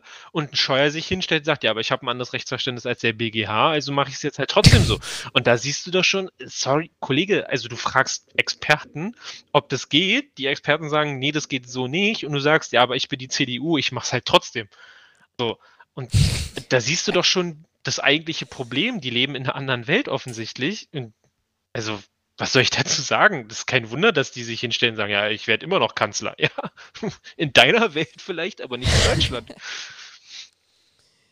Insofern wäre Gut, aber zurück zur Frage. Also, äh, meinst du Grüne, FDP oder SPD? Was glaubst du? Sollte man erstmal klären, wer den Kanzler stellen will. Ja, gut, das ist, das ist, also wenn es eine Ampel wird, dann wird es Olaf Scholz. Meinst du? Okay, da hätten Ja. wir das schon mal geklärt. Ich wäre mir da tatsächlich, ja, wohl doch, ich weiß jetzt gar nicht, wie die Ergebnisse von SPD und Grüne sind, aber die SPD war besser, glaube ich, ne? Ja, ja, ja, ja, ja. Ja, gut, Deutlich. gut, dann werden- Die Grünen sind ja weit hinter ihrem Ergebnis geblieben. Na, na, das, was sie am anfänglich zu ihren Umfragen hatten, sind sie deutlich hinterhergeblieben, aber sonst sind sie ja, haben sie ja zugelegt vernünftig. Ja, genau. So, also haben ja. sie eine gute Ab Abwanderschaft gehabt. Ähm, ja gut, da würde ich dir dann zustimmen. Dann wird die SPD den Kanzler stellen. Mm, Ich glaube, FDP stellt einen Finanzminister. ja. Und bei Innenminister, puh. Da bin ich politisch nicht gut genug aufgestellt, aber also würde ich fast sagen, wird dann auch von FDP oder, oder SPD gestellt. Also bestimmt nicht von den Grünen, würde ich sagen. Okay, ja, wir sind nicht weit auseinander. Also dieses Puh, das, das hat, glaube ich, aus meiner Sicht gar nichts damit zu tun, ähm, mit der Fragestellung, wer, ob, ob du jetzt politisch gut aufgestellt bist und, und da Kenntnisse hast oder nicht, weil mit jedem, auch mit denen, wo ich sage, okay, die haben recht souveränes politisches Verständnis davon, ähm, haben mit Puh geantwortet. Also, wenn du meine Meinung dazu hören willst, ähm, okay. Nein, So Hau raus. eine ja, wir nennen die Folge gute Gespräche. okay, machen wir. Ich hatte Also? eigentlich was anderes. Ich überlege das noch. Ich überlege das. Also, wenn du meine Meinung hören willst, meine persönliche Meinung, ich würde es mir wünschen, einfach im, Pro im Vergleich der Wahlprogramme, dass es ähm, die Grünen machen, weil die praktisch in ihrem Wahlprogramm, ihr Programm für die innere Sicherheit tatsächlich sehr stark darauf basiert haben, zu sagen, Leute, hört mehr auf die Wissenschaft. Mhm.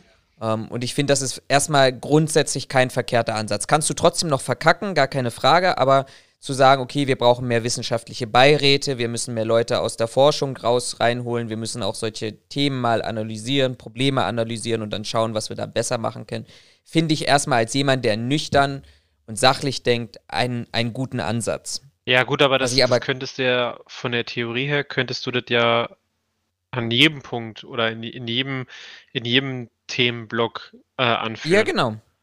Genau. Äh, das Problem ist halt nur, wenn du das eben vergleichst mit der FDP, habe ich es nicht gemacht, aber ich verlinke euch an dieser Stelle die Videos, schaut noch mal rein. Ähm, die SPD hat ein sehr rudimentäres äh, Wahlprogramm an, dazu, also sehr wenig Inhalt dazu gehabt. Ähm, und FDP, muss ich ehrlicherweise sagen, habe ich mich noch nicht damit beschäftigt. Aber ich glaube, am Ende des Tages wird es so ausgehen, dass sich äh, die Grünen und die FDP aufteilen in Wirtschaft und ähm, Klima, Landwirtschaft und Co. Also, dass sie ein sehr gutes, also ein sehr deutliches Verständnis davon haben, alles, was Natur, Umwelt ist, grün und alles, was mit Zahlen, Finanzen, Wirtschaft zu tun hat, wahrscheinlich auch sowas wie Verkehrsministerium etc. Ähm, zur FDP und die SPD würde den Rest bekommen und ich würde fast behaupten und meinen, dass den Innenminister die SPD stellen wird. Könnte ich, könnte ich mir tatsächlich auch gut vorstellen. Also würde ich, ja, halte ich auch für am wahrscheinlichsten. Ich denke, also ich würde dir auch zustimmen, dass die FDP Finanzministerium macht und äh, eventuell und wahrscheinlich auch Verkehr. Würde ich dir auch zustimmen, weil ich da nicht die Grünen wirklich drin sehe, wenn ich ehrlich bin. Ähm, und die SPD glaube ich auch nicht. Also eventuell ja, müsste man gucken, aber eventuell würde die, die SPD vielleicht auch Kanzler, äh, also Kanzler, Kanzlerstellen, äh, Finanz und ähm, ach, was hatte ich denn gerade noch im Kopf? Und Innenministerium. Das könnte ich mir, Mhm. dass sie die drei Positionen besetzen. FDP macht dann Wirtschaft, äh, eventuell, ja, Verkehr eventuell und noch irgendwen und dann, beziehungsweise teilt sich dann den Rest mit den Grünen. Das könnte ich mir vorstellen, je nachdem, wie wichtig halt die unterschiedlichen Ministerien sind. Lassen wir uns überraschen. Das auf jeden Fall. So. Also wir wissen es ja nicht. Oder wir dürfen es nicht sagen, je nachdem. Wir dürfen es nicht sagen. Genau. Ja. Spannend. Mal- Gut, meinen letzten Punkt, den hebe ich mir auf fürs nächste Mal. Okay. Dafür haben wir jetzt gar nicht die Zeit. Ich fand, das war eine gute erste Folge. Mhm. Hat, mhm, mhm, mhm. Ja, Stimme Ihnen zu. Raphael sieht das anders. Okay. äh, von daher äh, würde ich mich tatsächlich hier jetzt an dieser Stelle von euch verabschieden. Ich hoffe, ihr hattet Spaß. Schreibt uns alles in die Kommentare, vor allem auch, und das ist jetzt wirklich gar nicht als Spaß gemeint, sondern es würde mich echt mega interessieren, wenn irgendjemand, wir versuchen es jetzt selber, aber wenn irgendjemand einen Kontakt zur Polizei hat oder selber Polizist ist oder ähm, keine Ahnung, jemand kennt, der jemand kennt und äh, kriegen wir auch alles anonymisiert hier hin, dass wir Stimmverzerrer oder sonst irgendwas einbauen. Aber ich glaube, uns beide, und das ist deutlich geworden, interessiert wirklich mal so die Meinung, was, was denkt denn die Polizei eigentlich über das Sicherheitsgewerbe? Und wenn ihr sagt, äh, in die Sendung reinkommen wollen wir gar nicht, dann schreibt uns eine Mail, schreibt uns das in die Kommentare. Instagram, Twitter, Sicherheitsphilosophen at gmail.com. Ähm, schreibt nur kurz noch dazu, ob euer Name genannt werden soll oder nicht, wenn ihr uns was schreibt und dann. Ähm, Also man kann ja, man kann ja vielleicht nochmal festhalten, ne? es, also A, wir wollen ja hier nicht irgendwen bashen oder sowas, das ist nicht das Ziel. Nein, Ne? nein, nein, nein. Also Punkt eins und Punkt zwei ist, es geht ja erstmal nur darum, den Kontakt herzustellen. Mit Sicherheit, also wenn jetzt uns ein in Anführungszeichen Streifenpolizist zuhört, dass der sich jetzt hier nicht outen will und für seine Behörde sprechen will, kann ich nachvollziehen. Aber wir würden uns halt über, über einen Kontakt freuen, weil wir uns gerne einfach mal austauschen würden innerhalb des, des Podcasts. Und welche Bedingungen daran geknüpft sind, das kann man ja gerne noch besprechen. Also das heißt, es, es muss sich ja hier nicht jeder so ähm, in Anführungszeichen bloßstellen, wie, wie, wie wir beide zum Beispiel. Also, wie du halt sagst, ne? Naja, du, es ist ja für viele nicht in Ordnung oder viele möchten zum Beispiel nicht, dass ihr Name im Internet kursiert oder dass sie Mhm, vielleicht noch ein ja. Bild zeigen oder was auch immer. Von daher, auch das ist ja, also, ne, gibt ja Möglichkeiten, man muss halt nur drüber reden. Genau. Und die einfachste Möglichkeit und ich glaube die geringste Hürde an dieser Stelle ist einfach, ähm, wenn ihr dann für euch sagt, hey, pass auf, ich möchte lieber das schreiben und dann lesen wir das hier anonym vor und dann wird das für keinen irgendwie sichtbar, wer das ist und wer das nicht ist. Und wenn nicht, macht ihr noch eine Web Wegwerf-E-Mail, wenn ihr uns da nicht vertraut. Aber ich glaube, da könnt ihr relativ sicher sein, dass, dass wir da auch sorgsam damit umgehen und dann nicht euren Dienstchef anschreiben und sagen, äh, pass mal auf, der und der hat das und das gesagt. Uns würde es interessieren, weil ich Genau. glaube, das hilft einfach noch ein Stückchen näher ranzurücken und, und ich glaube, du kriegst auch wirklich nur eine Veränderung hin, wenn du dich da austauscht. Aber lassen wir uns mal überraschen, schauen wir uns mal, was da kommt. Kann ja nur, kann ja nur positiv ausgehen. Also, irgendwie. Genau. In diesem Sinne wünschen wir euch eine schöne Woche, einen schönen Abend, eine gute Nacht, einen guten Start in den Tag, egal wann ihr uns hier hört. Lasst uns ein Abo und ein Like da, wenn es euch gefallen hat. Wenn es euch nicht gefallen hat, macht das trotzdem. Und äh, ansonsten ganz fleißig kommentieren. Und äh, ich habe gerade parallel gesehen, dass wir echt nicht fleißig waren, was die Kommentare anging in den letzten Wochen. Dann machen wir das Von jetzt, daher- machen wir das in der nächsten Folge, nehmen wir uns. Kommentare kommentieren. Äh, ich habe es parallel so ein bisschen gemacht, aber da kommen wir nochmal definitiv auf euch dazu. Habt eine schöne Woche, bleibt gesund, bleibt anständig und vor allem sicher. Bis zum nächsten Mal. Genau, bis denn. Auf Wiedersehen. Tschüss.